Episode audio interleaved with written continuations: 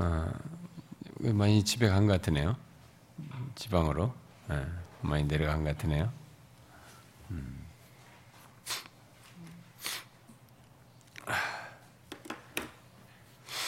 자, 우리가 아, 지금 지난주부터 살폈던 이 내용이 이제 모든 주, 왕들 아, 주변국에서 유다가 아니라 유다와 관련된 이 열광, 열광과 아, 열방들 아, 다른 나라들에 대해서 쭉 말하는 내용입니다.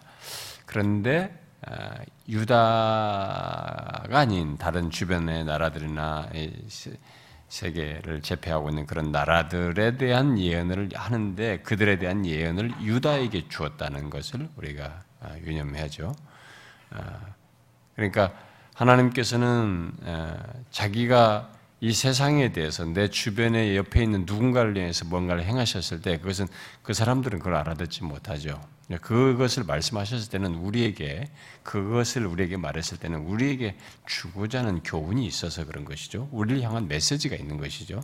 그래서 이방의 주변 나라들에 대해 얘기를 하지만 이런 내용을 통해서 어, 메시지를 유다 사람들에게 말을 하는 것이죠. 뭐 세상에 대한 이해 정도를 갖게 하는 것 정도가 아니라 그런 이해를 넘어서서 어, 그들을 향한 하나님의 메시지를 전하는 것인데 이제 우리가 여기 또 다른 이제 유다를 둘러싸고 있는 주변국들에 대한 이 메시지를 통해서 하나님께서 자기 백성들에게 뭘 말씀하시려고 하는지 어? 그것을 우리가 아, 보도록 하십시다. 그 유다의 이 주변에는 어, 주변 국가들에 대한 이제 내용들이 여기서 쭉 나오는데 그 주변 국가들에 대한 어떤 심판의 경고, 또 심판의 신탁을 계속 어, 여기서 말을 하게 되는데요. 어, 오늘 본문 오늘 읽은 내용에서는 첫 번째 읽었던 내용에서는 블레셋에 대해서 얘기하고 그 뒤에서는 어, 경고라 이게 본못에 대한 경고라 예, 이게 이제 나라에 대한 이제 단락을 나누는 것인데 28절에서 아, 이제 이 블레셋에 대한 경고이고 그다음에 여기 이제 15장부터는 모압에 대한 경고로 오늘 뭐 뒤에서는 이제 어, 다메섹과 이스라엘에 대해서도 어, 나오게 되는데 아, 이런 내용들을 지금 여기 14장 28절에서 말하다시피 아스가 아스 왕이 죽던 해 선지자 이사에게 하나님께서 어, 경고로 예언적인 말씀으로 주신 내용인 것을 얘기하고 있습니다.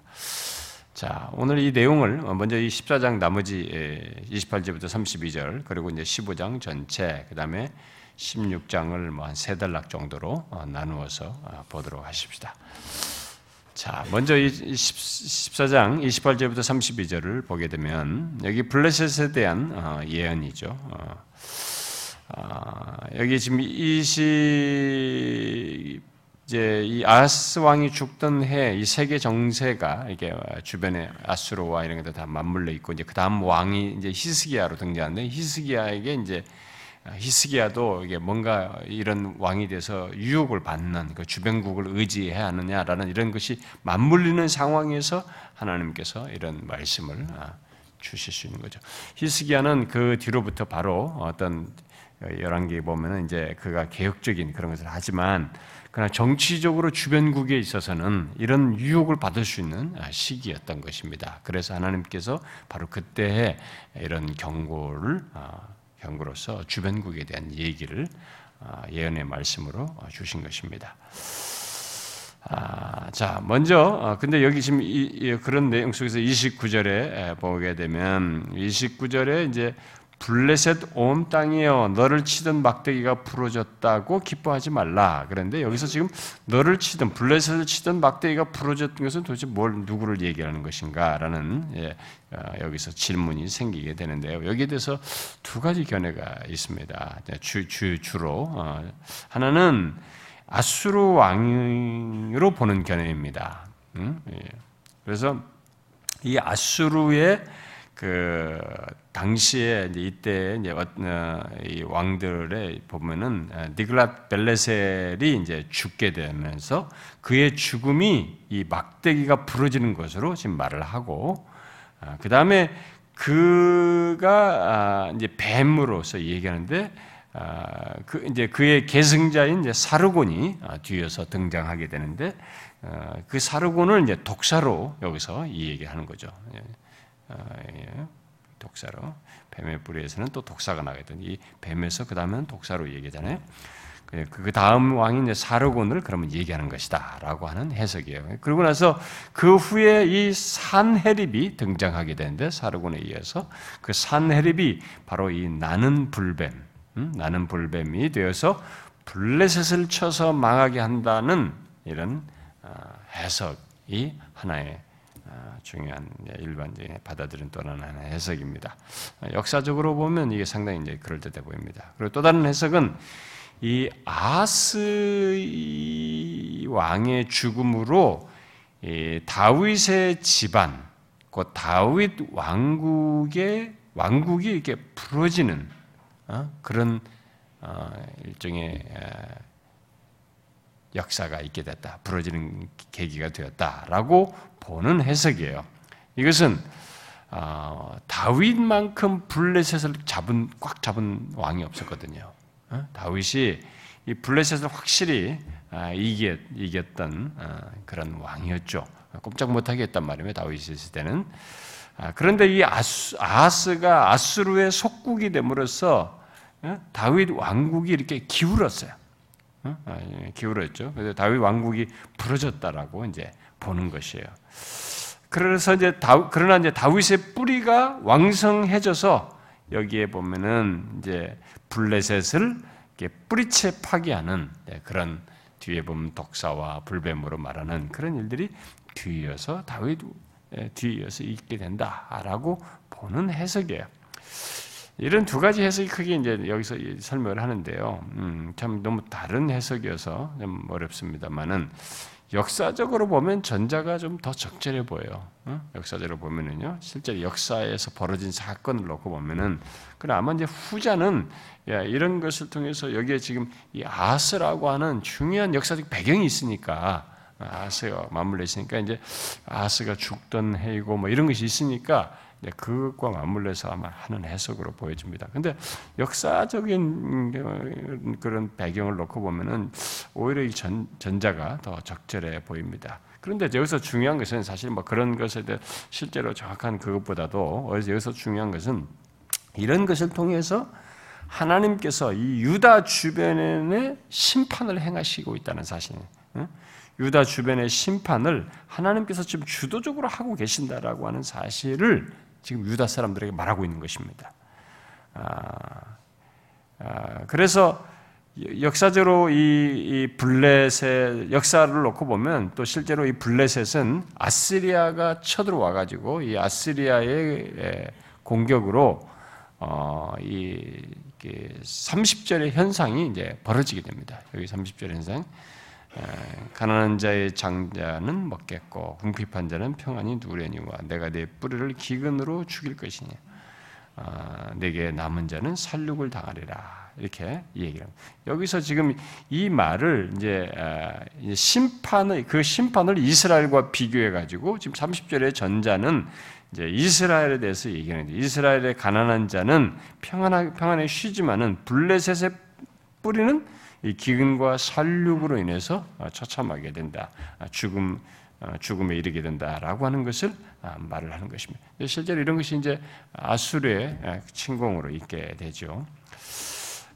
그래서 지금 여기 이제 그 31절에서 성문이여 슬피 울자다 성읍이여 부러질자다 너 블레셋이여 다 소멸되리로다 여기 이제 성문 블레셋의 성문과 성읍이 이제 공격을 받아서 불타게 되고 이 예, 북방에서 오는 이 군대가 밀려와서 막 계속되는 공격이 아, 이들에게 있을 것을 마치 여기 대저 연기가 북방에서 오는데 그 대열에, 대열에서 벗어나는 자가 없이 계속 밀려오는 것으로 아, 설명을 하고 있습니다.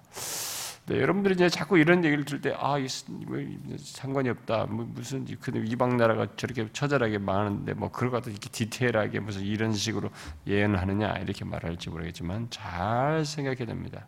하나님의 역사는 이게 대충대충이 아니에요. 응? 하나님은 이런 역사를 자신이 치밀하게 주도하십니다. 이 치밀하게 주도하심 속에는 하나님의 백성의 역사가 맞물려 있어요.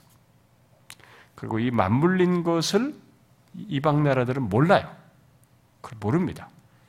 그 맞물려서 이 모든 걸 주도하시고 행하시는 하나님을 알 수 있는 사람은 누구냐면 하나님 백성이에요. 그것을 하나님께서 알게 하시는 것입니다.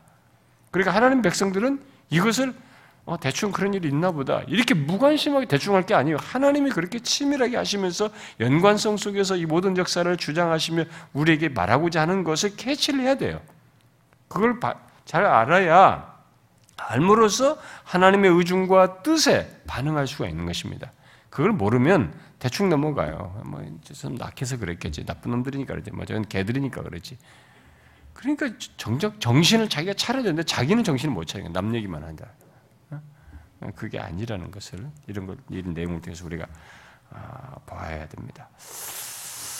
아, 그래서 이 블레셋이 아, 이런 공격을 그렇게 밀려오는 공격을 막을 수 없다는 것을 여기서 말해주는 것이죠. 네, 그런 예언 속에서 이 32절은 아마 이제 그 아하스 왕이 죽던 해 뭐 이들이 사신 거기 가서 이게 일종의 조문하러 가서 이게 어, 자신들에게 어떻게 대답하는 이 문제가 아마 제기되는 것으로 보여지는데 여기 예언 속에서 이 32절은 결국 한 가지 중요한 사실을 우리가 말해주죠.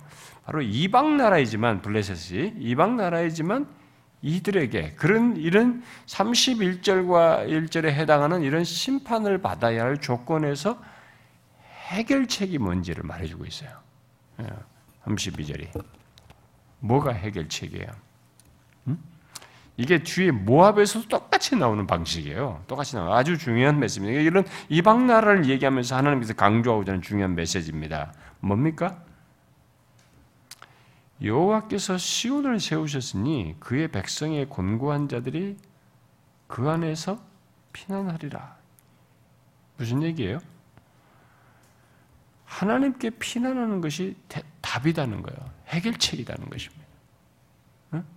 그 얘기를 하는데 그러니까 여기서 이 32절을 통해서 여호와께서 시온을 세우셨으니 이제 그러니까 시온에서 하나님 안에서 이 답이 있다는 거예요. 거기에 피난하는 것이 피난처로 삼는 것이 답이라는 걸 얘기하는데 그러면 여기서 우리는 이게 지금 일방 이방 나라단 말이에요. 그런 걸 볼 때 이방 나라든 그 열방이든 이스라엘이든 이들이 어떤 이 그 망할 어? 조건에서 어? 재앙을 재앙을 처하는 재앙을 받게 되는 그런 조건에서 해결책이 뭐냐? 답이 뭐냐? 그것은 이방이든 유대인 아니 이스라엘 백성이든 답은 똑같아요. 뭡니까? 하나님 안에서 피하여 안식하는 겁니다. 하나님께로 하나님 안에서 피난처를 삼는 것이 이것은 세상 이방이든 유다인든 똑같아요. 이스라엘 백성이든. 이스라엘 백성 유다들이 이걸 알아야 되는 것입니다. 어? 디든 간에 하나님은 유, 유다의 하나님만이 아니에요.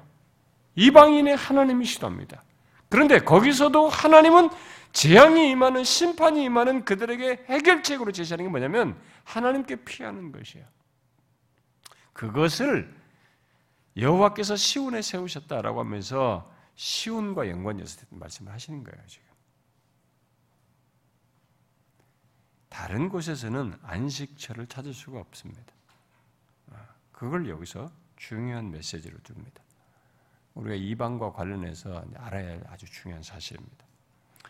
자, 그 다음에 이제 15장에서, 어, 이제 15장, 16장은 다 이제 모압에 대한 얘기인데요. 이제 먼저 15장을 보게 되면, 모압에 대한 경고입니다. 모압에 관한 경고다. 자, 여기 이제 15장, 16장이 이제 모압에 대한 심판의 말씀으로 경고로 이제 주시는 것인데, 여러분도 알다시피 모압이 어디 있습니까? 모압이. 모압이 어떤 나라입니까? 모압은 아브라함의 조카인 아, 롯의 큰 딸의 후손이죠. 모압과 암몬이 이 롯의 두 딸을 통해서 나온 두 민족이죠. 모압과 암몬. 근데 이 모압은 큰 딸의 이 후손이죠. 아, 자, 이 모압은 여기 지금 보니까 알 그랬는데 뭐 아르 이렇게 해도 뭐 발음을 해도 될 수 있는데요. 알이 이게 아마 이 알이 더 정확하다고 보지 알로 있는데 아르든 알이든 말이야. 알이 망하게 망하여 황폐할 것이고 또 모압 기르가 망하여 황폐할 것이다. 아, 이렇게 얘기하는데 아, 아마 이들은 이 아르 여기 또는 이게 이게 막 사해 동쪽인데요. 아, 이런데 처음에 이제 정착을 해서 음, 이렇게 어, 민족을 이렇게 형성을 시켰던 것으로 보여집니다. 그래서 이, 이 모압은 지리적으로 이렇게 이스라엘과 붙어 있죠. 예, 어, 옆에, 옆에 붙어 있습니다. 어, 붙어 있는데 그래서 이게 사실상은 먼 혈육 관계, 면 친척 관계죠. 어, 그런 관계이기도 하지만 아, 가까이 옆에 있어서 이게 이들 사이에 이게 서로가 이게 적대 관계도 있고, 예, 우리 출애굽할 때도 이렇게 어, 그들이 호의적이 되지 않아 가지고 그런 좋지 않은 관계가 계속 유지됩니다만은 아, 그럼에도 불구하고 여러분들이 보면은 이 붙어 있다 보니까 이 왕래가 있어 빈번하게. 그래가지고 사사 시대에 여러분 이들이 이게 서로 왕래가 있었던 흔적을 그 어, 나오미를 통해서 볼 수 있죠. 기근이 드니까 그쪽으로 가서 이들이 살았던 이런 흔적을 놓고 보죠. 이게 서로가 이게 교류가 있었던 것이죠. 음, 엘레멜렉과 나오미가 피신해서 살기도 했었죠. 자, 그렇게 그런 예, 모압이에요. 예, 그런 모압에 대한 하나님의 이 경고, 심판의 메시지인데 이 어떤 메시지인가 우리가 한번 생각해 봐야 되는데요. 자, 먼저 이제 15장 이제 1절부터 9절 중에서 앞부분 이제 4절까지를 1절부터 4절을 보면은 어, 모압을 위한 탄식이 지금 여기서 기록되어 있습니다. 자, 1절의 이 알과 기르는 모압의 국 국경과 어떤 또 중심 도시 가까이 하나는 국경 앞에는 국경이고 뒤에는 어, 중심 도시인데 이 두 가지 이런 이런 식으로 말을 함으로써 모압 전체에 심판이 있을 것을 어, 지금 말을 하고 있습니다. 그런데 그들의 망하는 일의 심판이 망하는 일이 하룻밤에 있겠다. 여기서 하룻밤에 망하게 될 것이다. 황폐하게 될 것이다. 뭐 이게 갑자기 닥칠 것을 이 얘기를 하고 있습니다. 자, 그에 대해서 이 모압 안에서 비탄과 슬픔이 2절과 예, 4절에 이게 드러나고 있죠. 슬픔에 드러내는 모습이 있는데, 자, 모압의 주 거주지인 이, 뭐, 여기에 아, 이름들이 아, 나옵니다. 여기 보니까 아, 디본, 느보, 메드바, 어? 바잇, 음? 이런 것이 여기 등장하는데 이들이 이제 모압의 주 거주지인데 이런 주 거주지에서 우는 소리가 아, 들리게 된다라고 말하고 있습니다. 자, 그런데 여기서 묘사된 뭐 슬픔과 비탄을 나타내는 이런 표현들이 있죠. 뭐 이런 게 보면은 뭐, 어? 막 통곡하면서 머리카락을 밀고 막 수염을 깎, 뜯고 깎고 말이죠. 거리에 굵은 배로 뭐 몸을 동이고 막 지붕과 넓은 곳에 가서 막멀 향해서 애통하면서 막 오픈돼 올라가지고 막 애통하면서 울고 막 심히 울고 하는 이런 거 이런 거죠. 이게 구약에서 나오는 이 근동 사람들이 이제 특별히 아, 취하는 슬픔의 애통의 표현이죠. 예, 그런 행동을 하면서 이들이 아주 심하게 아, 슬퍼하는 탄식하는 것을 나타나게 되는데 자 그들은 이 산당 그 신전에 들어가서 아, 이게 죽게 되었다는 것을 통곡하게 됩니다. 예, 산당에 올라가서 이렇게 자신들을 죽게 됐다. 아, 이게 통곡을 합니다. 자, 그런데 그런 통곡이 막 멀리서부터 온 전체에 들려오니까 이 모압의 군사들이 함께 그 소리를 듣고 부르짖으면서 이 사기가 다 떨어져 버린 것이죠. 응? 모압의 군사들이 크게 부르짖며 그들의 혼이 속에서 떠나는다다. 예? 저항할 힘을 다 상실하는 이런 일이 벌어지게 됩니다. 그러니까 이런 내용이 이들의 심판이 얼마나 심각한 것인지를 얘기합니다. 자, 자꾸 이 얘기를 여러분 생각을 해야 됩니다. 뭐 이렇게까지 할 필요 있어? 이런 묘사가 무슨 필요해? 여러분 아, 잘 생각해야 됩니다. 이런 하나님의 심판이 있을 때 있는 이 현실을 묘사하려면 이렇게밖에 할 수가 없어요. 여러분들이 현실을 보면 아, 그냥 다 끝났어. 그냥 간단해. 이렇게 말하면 우리가 와닿지가 않아요. 우리가 현실 속에서 경험하고 흔히 보이는 태도를 적나라하게 그나마 좀 설명을 해야 이 현실감이 있는 것이. 우리가 현실 속에서 살아가고 있기 때문에 현실적인 이런 것을 통해서 우리가 공감대를 가질 수 있잖아요. 그래서 지금 이 얘기를 하는 것입니다.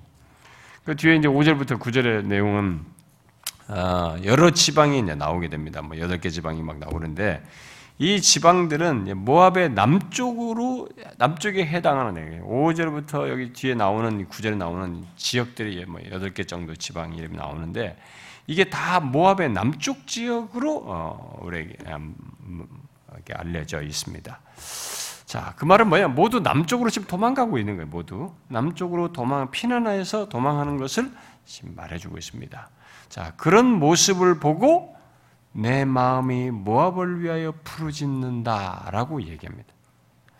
내 마음이 모압을 위하여 부르짖는다. 피난민들이 막 그래 남쪽으로 가서 하는 거 보고 내 마음이 모압을 위하여 부르짖는다. 여기서 내 마음의 내는 누구일까? 누구일까요? 누가 이렇게 부르짖는 것일까요? 응? 모압을 위하여 모압이 이렇게 막 처절하게 막 피난하고 이제 여러분 우리 시리아 요즘 사람들 난민 비참하잖아요, 여러분. 난민은 비참한 겁니다. 아, 자기네 나라도 있으나 나라가 있어 나라 안에서의 삶이지 나라를 벗어나기 시작하고 뭐 이게 경계선 국경까지 뭐 계속 피난하면서 결국 나라를 벗어나야 된다 그러면 이건 비참한 것이에요, 여러분. 그건 뭐 노략질의 대상입니다. 그래서 뭐 따오면은 그 와중에서도 그들에게서 뭔가 착취할 것 찾고 여자들을 여자들을 막 어? 어 해꾸질하고 막 이래 아이들도 죽고 상실하고 막 처절한 것이 있는 거죠. 피난은 피난은 아, 정말 비참한 것입니다. 여러분 우리나라도 6.25뭐 비참하게 피난하고 그랬잖아요. 피난하면서 많이 지금도 우리 이북 사람 상봉하자고 하는데 그게 다 피난하면서 갈라진 거예요. 잠깐 갔다 올게 했는데 이렇게 돼가지고 영 못 만나게 됐다는 사람들이 수두룩 하잖아요. 피난은 무서운 것이에요. 근데 그런 피난하는 이, 장, 이 모든 대상들 보고 여기서 내 마음이 모압을 위하여 부르짖는도다라고 했습니다. 여기 내는 누굽니까? 누굴까요? 음? 이스라엘? 네? 이사야. 음. 네? 하나님. 그러니까 내가 머뭇거리니까 일단 얘기했어요. 네. 아, 이게 이제 두 견해가 있어요. 일단은요, 해석상으로는. 음, 하나는 이제 선지자다. 이사야가 말한 것이다. 라고 하는 견해가 있고, 또 다른 하나는 네, 하나님이다라고 보는 견해예요. 아, 왜냐면은 이제 그런데 뭐 뒤에 가서 다시 나오는데 뒤에 또 나와요. 나오기 때문에 대해서 다시 설명을 해야 되는데요. 16장 어, 9절 이하에서 하나님이 직접 모압을 향해서 통곡하시는 것으로 내용이 나와요. 거기에. 아, 그래서 이 여기 내는 하나님이다라고 보는 것입니다. 어? 선자로 보는 사람들도 있지만 아, 그러나 사실은 같아요.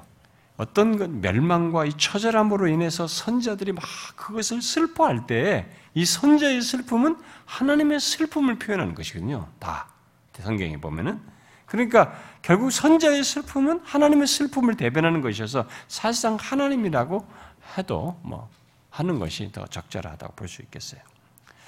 결국 하나님은 놀랍게도 이 모압의 피난민들을 보면서 슬퍼하신다는 것을 여기서 보여주고 있습니다. 사실 모압을 심판하시는 분이 누구예요? 하나님이죠. 아, 하나님이 여기서 심판하시는데 그 일로 자신이 슬퍼하신다라고 말하고 있습니다. 이거 여러분 어떻게 이해하셔요? 우리가 생각을 해야 됩니다. 하나님은 이들이 심판해야 할 상태에 있어서 공의로 심판을 행하시지만 그 심판을 행하실 때는 이렇게 아무런 어? 느낌이나 뭐 이런 거 어? 어떤 감각 같은 것도 전혀 없는 게 뭐처럼 이렇게 하지는 않으셔야 돼.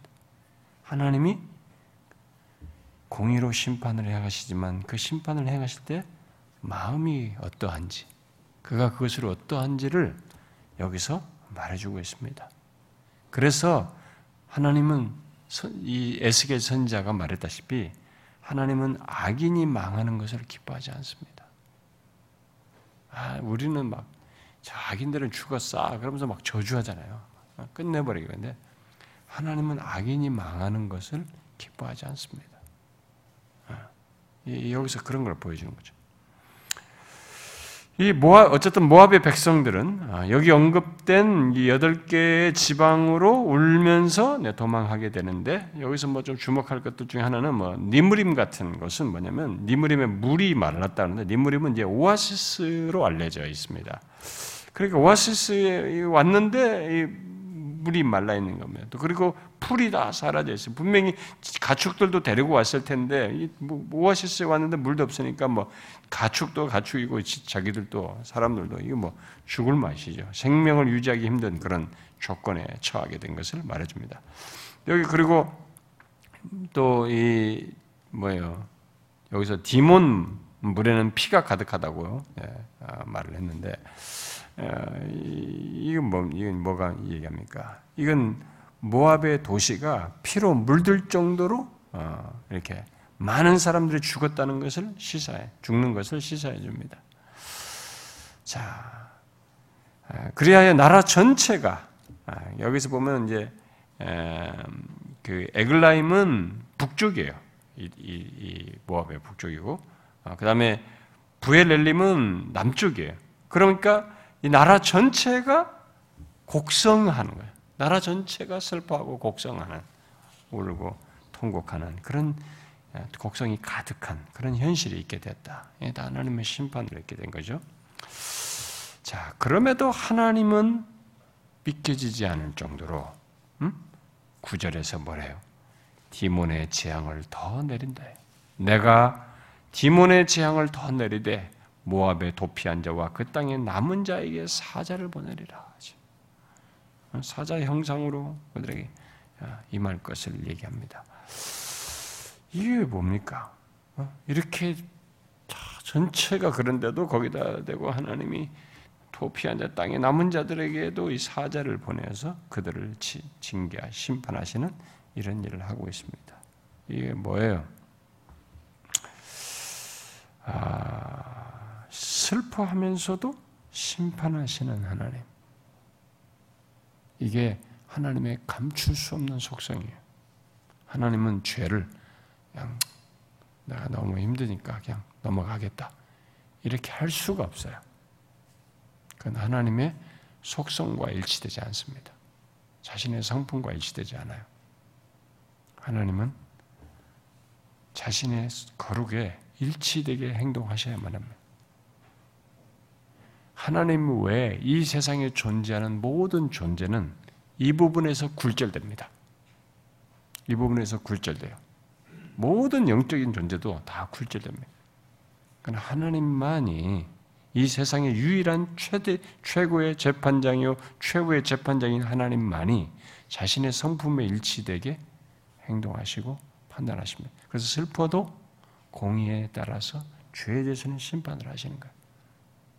그러니까 그걸 해결할 길을 제시한 것이 바로 하나님의 지혜예요. 고린도전서에서 말하는 하나님의 지혜, 그 놀라운 지혜가 나타난 거죠. 바로 하나님 자신 독생자가 오셔서 하나님의 공의, 거룩도 충족하면서 이 마음의 안타까움을 동시에 해결하시는 건질 자를 구원하시는 그 일을 동시에 하는 것이죠. 그 죄 없는 분이 죄를 담당함으로써 자신의 거룩함, 공의도 다 거기에 쏟아서 드러내고 동시에 구원할 자에 대한 그 애틋함과 사랑을 그들을 향한 사랑을 마침내 이루시는 이 일을 독생자가 와서 하시는 거예요. 그런 것을 여기서 이제 엿볼 수 있는 거죠. 지금 어? 하나님은 슬퍼하시는데도 심판을 하셔야만 하는 그분의 속성을 여기서 보게 됩니다. 자, 그 다음에 이제 16장에, 16장에서, 아, 세 달락으로 나눠봅시다. 먼저 1절부터 5절, 6절부터 12절, 음, 그 다음에 나머지 얘기를 봅시다. 아, 먼저 1절부터 5절을 보게 되면, 아, 그렇게 이런 심판을 행하는 중에, 이런 심판이 있는 중에, 또 이런 심판 중에도 여기 지금 이제 이 뒤에 1절부터 5절에서는 살 길이 있다는 것을 또한 제시합니다.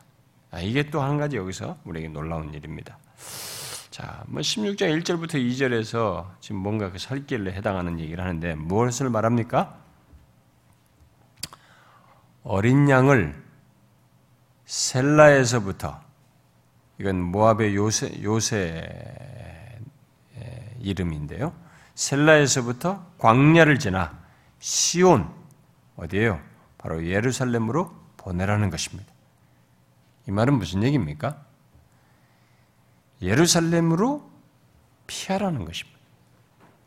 이 아까 이 블레셋과 같은 맥락이에요, 지금. 예루살렘으로 피하라는 것입니다. 예루살렘이 그들의 피난처가 피난처라는 것입니다. 그래서 여기 지금 이제 뭐, 어, 예, 모아, 이제 좀 설명을 나중에 하겠습니다. 모압의 여인들이 이제 그 2절 같은 게 보면 모압의 여인들이 음, 그들의 나라인 남쪽 경계인 아르논 나루에서 자신들의 복음제를 찾아서 막 헤매는 거예요. 국경선을 안 넘고 그 남, 마지막 남부에서 경계에서 자신의 복음제를 찾아 헤매고 있는 그 모습을 새 새끼로 얘기하는 거죠. 새의 새끼 같은 것으로 그런 모습으로 설명하고 아, 근데 이 3절부터 5절에서 어, 이 다윗의 장막을 여기서 얘기를 합니다. 곧 유다, 아, 예루살렘의 예루살렘이 예루살렘에서 그 도피처를 삼도록 아, 말을 하고 있습니다. 그래서 그 결정을 너는 방도를 베풀며 공의를 판결하며 이게 아, 이 결정을 그렇게 재판장이 결정하는 것처럼 예, 판결을 결정을 해서 아, 할 것을 얘기를 하는데요.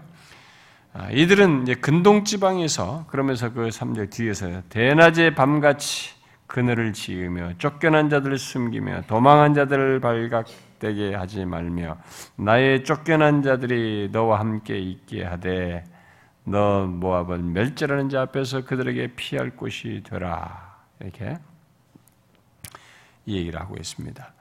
자, 이것이 이제 고대 근동 지방에서는 이 대낮에 햇빛 이렇게 그늘을 짓는 거, 그늘을 지는 것은 어, 이건 굉장한 피난처죠.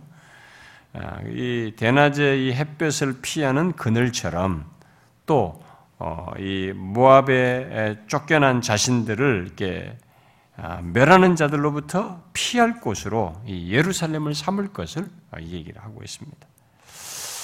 자, 이들이 아, 유다를 피난처로 삼는 이유는 아, 뭐겠어요? 유다를 피난처로 삼는 것은 심판이 유다의 하나님, 바로 하나님으로부터 아, 왔기 때문에 그렇습니다. 이것은 결국 유다를 피난처로 삼다, 예루살렘 피난처로 삼다는 것은 하나님께 피하는 것이 심판에서 살 유일한 길이라는 것을 말해주는 것입니다. 여기 블레셋에 말한 거나 사실 똑같은 얘기예요. 심판에서 피할 길은 오직 하나님, 하나님께 피하는 것이다. 그래서 이게요, 이것을 삶 속에서 확고히 믿고 적용한 사람이 누구냐면 대표적인 샘플이 다윗이에요. 우리는 이걸 잘 배워야 됩니다. 아, 우리가 환란을 당하든지 뭐 심판을 당한다고 할 정도로 고통스럽다 할지라도 하나님께서 다윗에게도 이게 선택해라. 하나님 재앙을 내리게 되는데 이렇게 재앙을 받던 어떤 뭐 하나님의 심판을 당한다고 할때 그렇게 그럴 정도로 고통스러울 때 그 상황에서 살 길이 어디냐? 우리는 본능적으로 어떤 다른 살 길을 찾습니다. 하나님을 빼고 다른 것을 찾아요. 그리고 조금 덜한 것을 찾죠. 어, 환란을 조금 덜 경감시키거나 이런 힘든 것을 좀 경감할 다른 것을 찾지 거기서 하나님을 생각해내질 않습니다. 근데 여기서 말하는 거예요. 그런 조건에서 가장 살 길이 어디냐? 피할 길은 하나님이다는 거죠. 오직 하나님이다는 것입니다. 그 하나님을 대적해서 다른 길을 가는 것은 오히려 하나님의 심판과 재앙을 받는 것이에요. 다만 어? 다 맞는 것밖에 되지 않습니다. 그래서 모압이 시온으로 오게 될 때, 오게 되면 하나님께서 보내신 그 파괴가 결국 멈추게 되고, 음? 그들에게 그들에게 내렸던 이 재앙이 멈추게 되고 그 파괴를 가져왔던 압제받는 자를 멸하게 되어서 그들로 하여금 건지게 되는 일이 있게 안전하게 된다라는 것을 말해주고 있습니다. 자 그런 구원을 5절대로 5절대로 다윗의 장막에서 오는 통치자가 행할 것으로 얘기를 하고 있습니다. 자 그의 보좌 아, 그의 보좌는 인자와 충실함으로 또 정의와 공의를 이행하여서 있게 될 것이다. 라고 말합니다. 예? 여기가 진짜 안전한 것이죠. 예? 인자와 충실함으로 정의와 공의를 이행하여서 있는 것이니까 여기가 안전한 것이죠. 여기서는 어떤 면에서 이 열방의 이 모압은 열방의 대표로 하나의 그런 부분에서 이방인에까지 이런 어, 그 구원이 베풀어지는 것을 설명하는 데 있어서는 여기 모압은 열방의 대표로 말할 수 있습니다. 그러니까 시, 이 모압이 열방의 대표인 모압이 시온을 통해서 구원을 얻는다는 이런 얘기는 결국 구원의 범위가 이스라엘 넘어서서 온 열방에게 열병에 미친다는 사실을 여기서 벌써 예언적으로 말해주고 있어요. 이미 하나님은 뭐, 그, 기생 나비든 뭐 이런 것을 통해서 이렇게 벌써 보여줬고, 이스라엘 처음에 부르실 때 출애굽에서도 하나님께서 너희들이 제사장 나라로 삼는다 할 때 전체에 대한 너를 통한 모든 나라의 열방을 염두 둔 얘기를 다 계속 하셨고, 이 아브라함에게는 네 조수를 통해서 후손을 통해서 계속 온 열방이 구원을 받는 이런 걸 다 얘기하셨지만, 여기서 이제 구체적으로 이런 걸 더 또 여기서 말하는 거죠. 응? 이스라엘 넘어서서 온 민족의 구원의 범위가 확장된다는 사실을 이 모압의 케이스를 통해서 얘기를 하고 있습니다. 자, 그 다음에 이제 두 번째 단락은 이제 6절부터 12절인데요. 음, 여기 이제 6절부터 12절은 모압의 이 패망의 원인이 무엇인지를 말하면서 그 패망, 그로 인한 패망을 이제 애통해 하는 내용을 여기서 보게 됩니다. 자, 6절부터 12절에서 얘기했는데 먼저 이 앞부분에서 왜 모압이 패망한다고 말하고 있습니까? 왜 패망한다고 말하고 있어요? 교만이죠. 우리가 지금 이 성경을 보면서 말이죠. 계속 선지서를 통해서 보지만은 이 교만에 대해서 가차 없죠.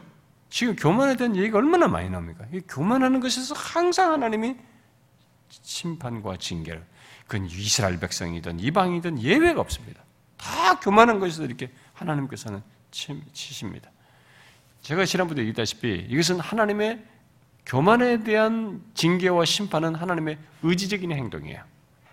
그 의지적인 행동을 어, 결국 주를 깨닫는 사람은 하나님 백성들이에요.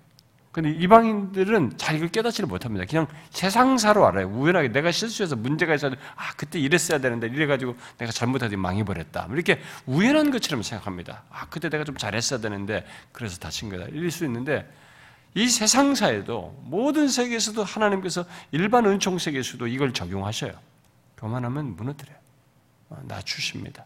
그런데 하, 이 교만, 이 모압에 대한 심판을 얘기하는 중에 그 주된 내용으로 말한 거냐면은, 아, 이들의 교만을 얘기하고 있습니다. 여기서. 그러면서 이, 보면은 여기 6절에 이 교만을 아주 다양하게 묘사하고 있죠. 어, 모압의 교만을 네 표현으로 어, 얘기하죠.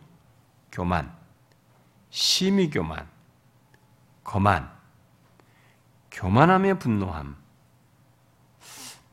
에, 여러분 교만하면 분노하죠. 왜냐면 자기 건드렸으니까. 어, 나를 이게 우습게 알았잖아요. 막 분노가 생기죠. 교만과 분노 이런 것들이 음, 다 맞물려 있죠. 근데 모압이라는 나라가 아, 뭐 어, 어딜 내가 보니까 아, 이 가로로 세로로 거의 뭐 정사각형이 비슷할 정도로 땅 사이즈가 50km, 50km라고 그래요. 내가 어디서 읽었던 것 같아요. 이게 내 기억이 맞는지 모르 요즘 가수인데 기억을 못 믿겠어요. 아, 그런데 하여튼 제가 기억을 어디서 기억으로는 50km, 50km라고 하나 돼. 그러니까 작은 나라거든요. 음? 아주 작은 나라란 말. 그런데 이 작은 나라가 굉장히 자기를 높이고 있었던 거예요. 교만하게 아주 심히 교만한 거죠. 어? 자기들에서 굉장히 자기를 높이고 있었던 것입니다. 어떤 연유로든. 예, 제가 그 오바디아서를 우리 교회에서 강의를 했습니다. 개척 초기에. 왜냐면 제가 큰 책을 하기에 자신이 없어가지고 먼저 생 짧은 거 한, 구약에 한 장짜리가 있어가지고 그거부터 강의하고 하자 중간에 약간 인터벌이 생겼어요. 그래서 오바디아서를 강의한 적이 있어요. 한 뭐 몇 번에 걸쳐서 했습니다. 근데 그 오바디아서도 제가 기억하기에는 그 에돔을 향해서 한 예언 중에 그 에돔의 교만을 가지고 심판을 해요. 하나님 거기서도. 그러니까 하나님의 이 교만에 대해서 가만히 있질 않습니다. 반드시 얼마나 이것이 우리에게도 무서운 얘기인지 몰라요. 우리 자신에게서도 내 인생에서도 이게 분명히 교만하면 하나님께서 나를 낮추실 게 분명하단 말이에요. 그러니까 그걸 항상 의식하고 사는 게 얼마나 중요해요. 그러니까 아무리 성공하고 잘 되고 뭐 돈 많이 벌고 높아져 조금만 기다려 보세요. 돈 잘 벌었다고 한참 네가 착각할 게 아니에요. 하나님이 확 무너뜨리신다. 교만하면은 무너뜨리시. 왜냐면 돈이 많아지면 안 보이거든요. 하나님이 잘 안 보인다고. 어, 이미 나도 모르게 마음이 저기 때 이전 때와 지금 사이에 벌써 나도 모르게 이만 높아져 있거든. 그것으로 인해서 하나님을 향한 외적인 행동을 할지 모르지만 하나님에서 인격적으로 진실하게 그 순전함으로 그분의 모든 주신 자가 하나님이시고 내 인생의 주자 이것 이후에 내일의 운명이 어떤 일이 벌어질지 이 모든 걸 주장하신 분이 하나님이라는 걸 내가 인정을 안 해요. 모르고 산단 말이에요.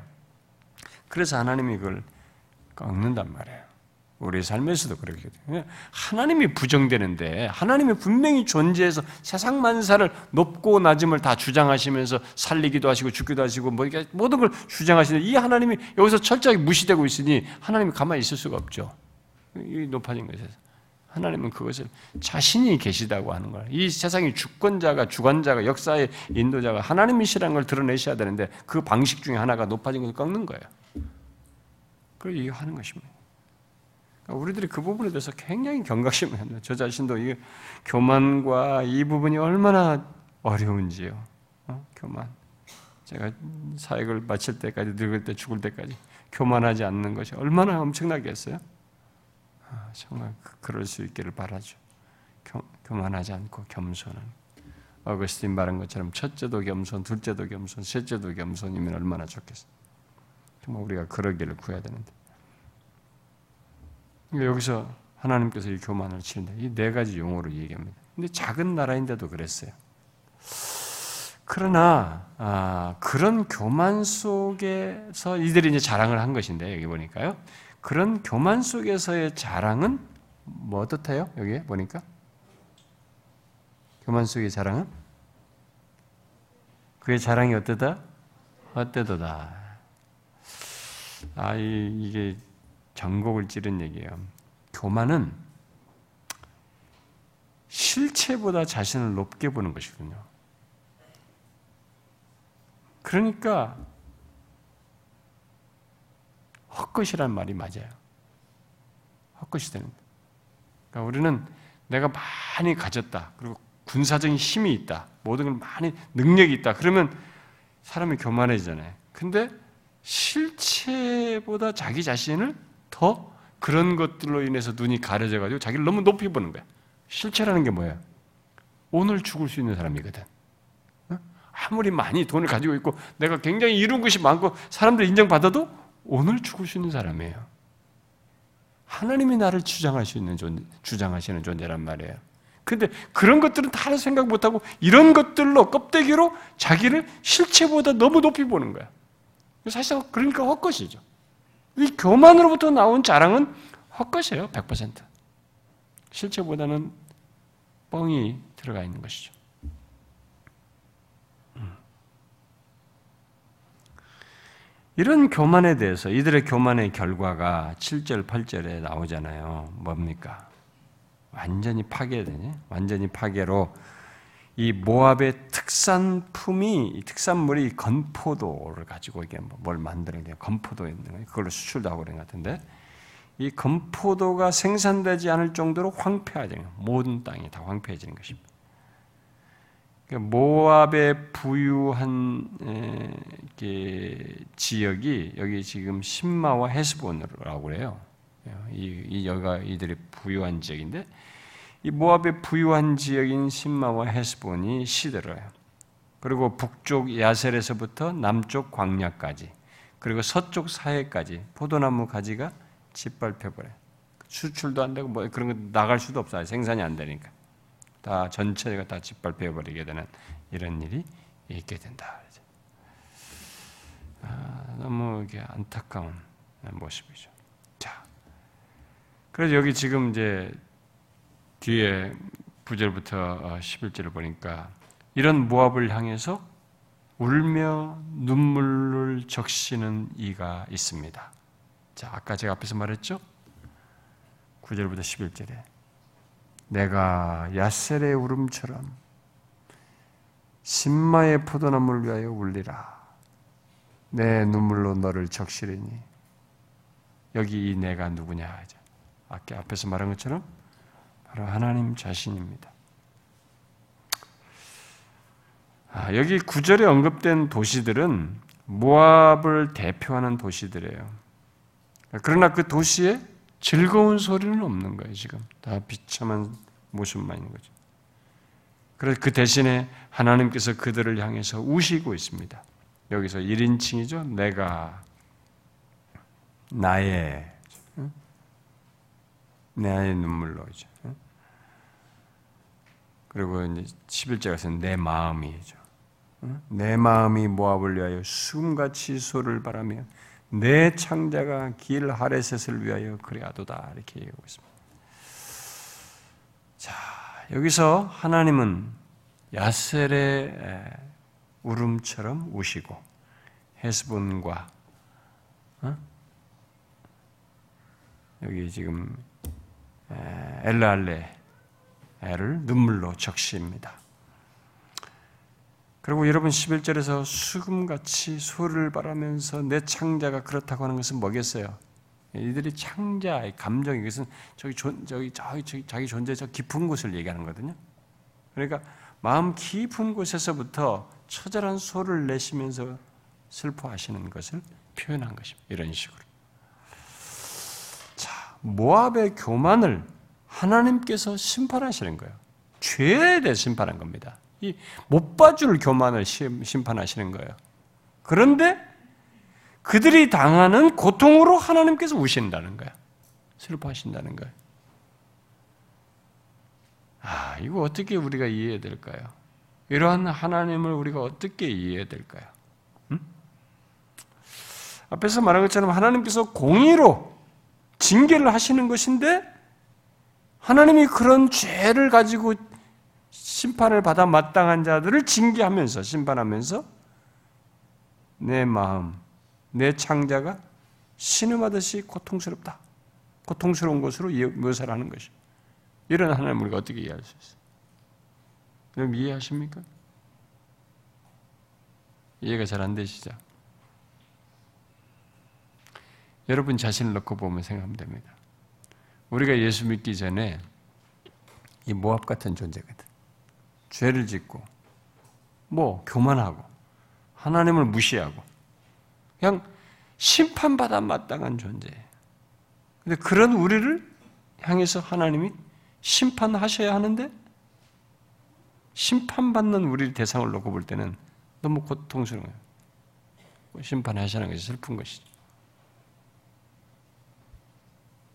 그것을 예수 그리스도 안에서 해결책을 제시한 겁니다. 예수 안에서.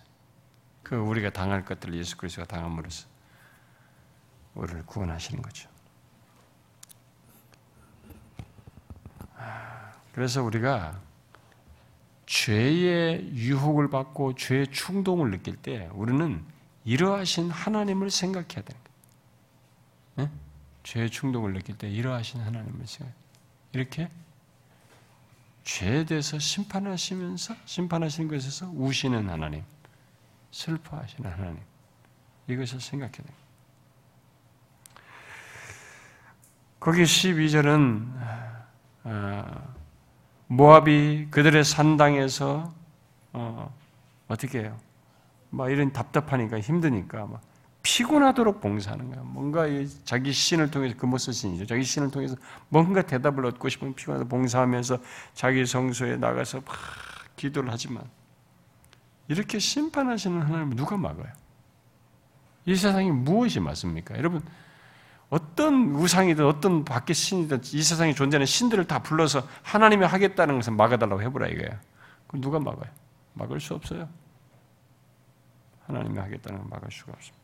역사가 증명해요. 또이 사건 이런 이런 예언을 통해서 뒤에서 일어난 역사가 그럴 수 없었다는 것을 증명합니다. 무슨 뭐 각자의 신들 있잖아요. 신들 뭐 한번 불러봐요. 그 신들이 막아줬나? 아무도 못 막아요. 하나님이 하시겠다는 걸 다 그대로 했죠. 그것을 얘기합니다.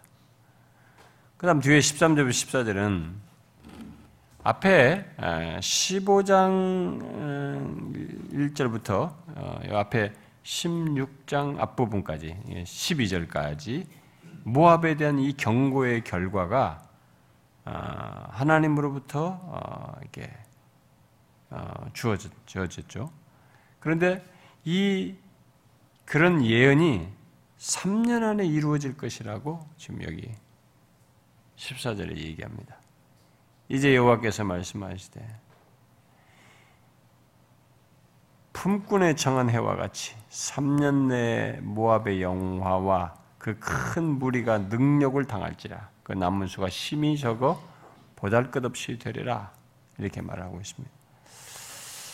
아, 그래서 이 이제 이로 인해서 이 현재 모압의 영화가 하나님께 3년 이내 이게 심판하시는 것은 이 경고의 결과가 어떻게 될 것인지를 얘기하는데 이것으로 인해서 현재 모압의 영화가 사라지고 많은 수가 다 굴욕을 당해서 남은 자가 별로 없는 이런 일이 있게 된다는 것입니다. 그래서 이, 이 부분에 대해서 이제 많은 이제 실제로 역사의 역사를 이제 회고하면서 많은 이제 학자들이 보기를 BC 715년에서 13년에 아수르가 아시리아가 쳐들어와 가지고 아, 이 모압을 확다 부셔버리는, 다 끝내버리는. 예, 그래서 그때 어, 성취된 것으로 어, 주장을 합니다. 아, 그런데 사실 이 예언은 이 모압에 대한 이런 예언은 13절에 보니까 여호와께서 오래전부터 모압을 들어 하신 말씀이거니와 이렇게 말하고 있어요. 이 예언은 오래전에 모압에 대해서 주어진 것으로 말을 하고 있습니다. 자, 그런데 이제 3년 내로 오래전에 말을 했는데 지금 이 예언을 통해서 이제 3년 내로 망할 것이다라고 말을 하고 있습니다. 자, 여러분 이 내용을 들을 때 어떤 생각이 나십니까? 이 내용을 들 때 어떤 생각이 나세요? 우리도 과거에 그게 몇 년 전이든 얼마 전이든 간에 과거에 우리에게 들려줬던 우리에게 선포했던 말씀이 있습니다. 그런데 그 말씀을 그 말씀이 이제 우리에게 임박해서 성취될 것으로 말하는 말씀이 우리에게도 있을 수 있어요.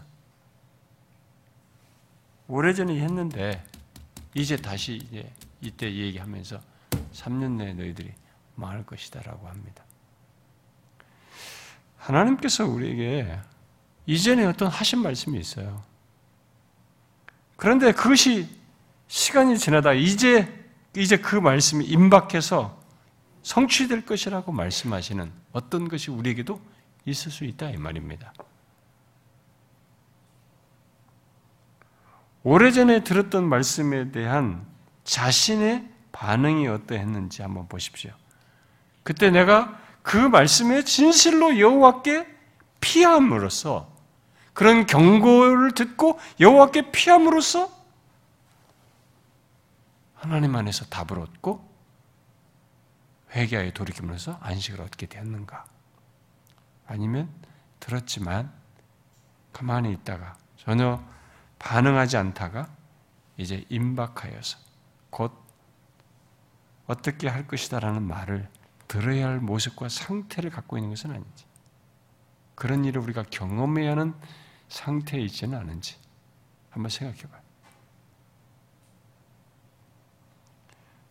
우리가 수련회 때 제1계명에 대해서 들었습니다.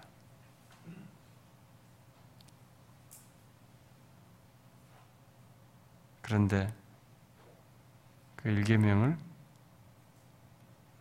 그때 이후로 돌이키지 않고 세월을 잡아먹다가 지키지 않음으로써 그 너에게 있는 우상을 제거하기 위해서라도 너에게 이렇게 하겠다.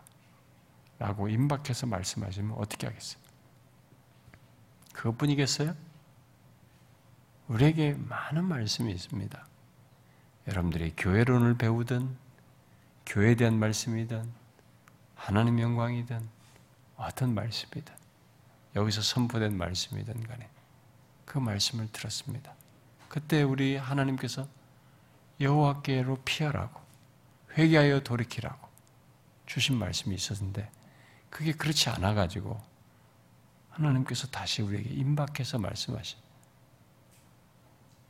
내가 머지않아 곧 그것을 징계하겠다. 그것은 이제는 고쳐주겠다라고 하시면 어떻게 하겠어요?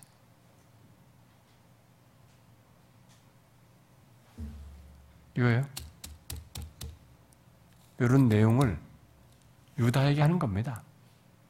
모압에게 일어날 일인데 그 유다가 정신을 차려야지. 네? 이런 하나님 자기들에게 얼마나 많이 말하셨어요 하나님이. 그때 돌이키질 않아 지금. 그들에게도 뭔가 임박하겠죠.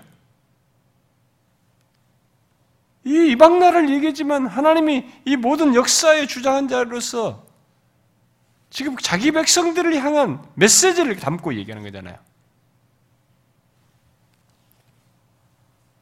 우리가 이런 것을 들어야죠. 한번 생각해 보십시오. 여러분들에게 아, 이전에도 하나님 말을 했는데 이게 들어먹질 않는 거야, 이거 도대체. 응? 들어먹질 않아.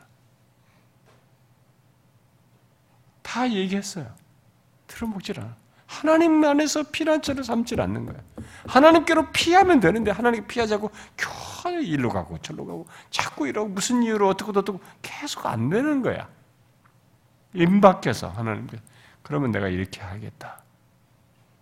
그 안 되는 거 내가 이렇게 이제 고치겠다라고 하시면 어떻게 하겠어요?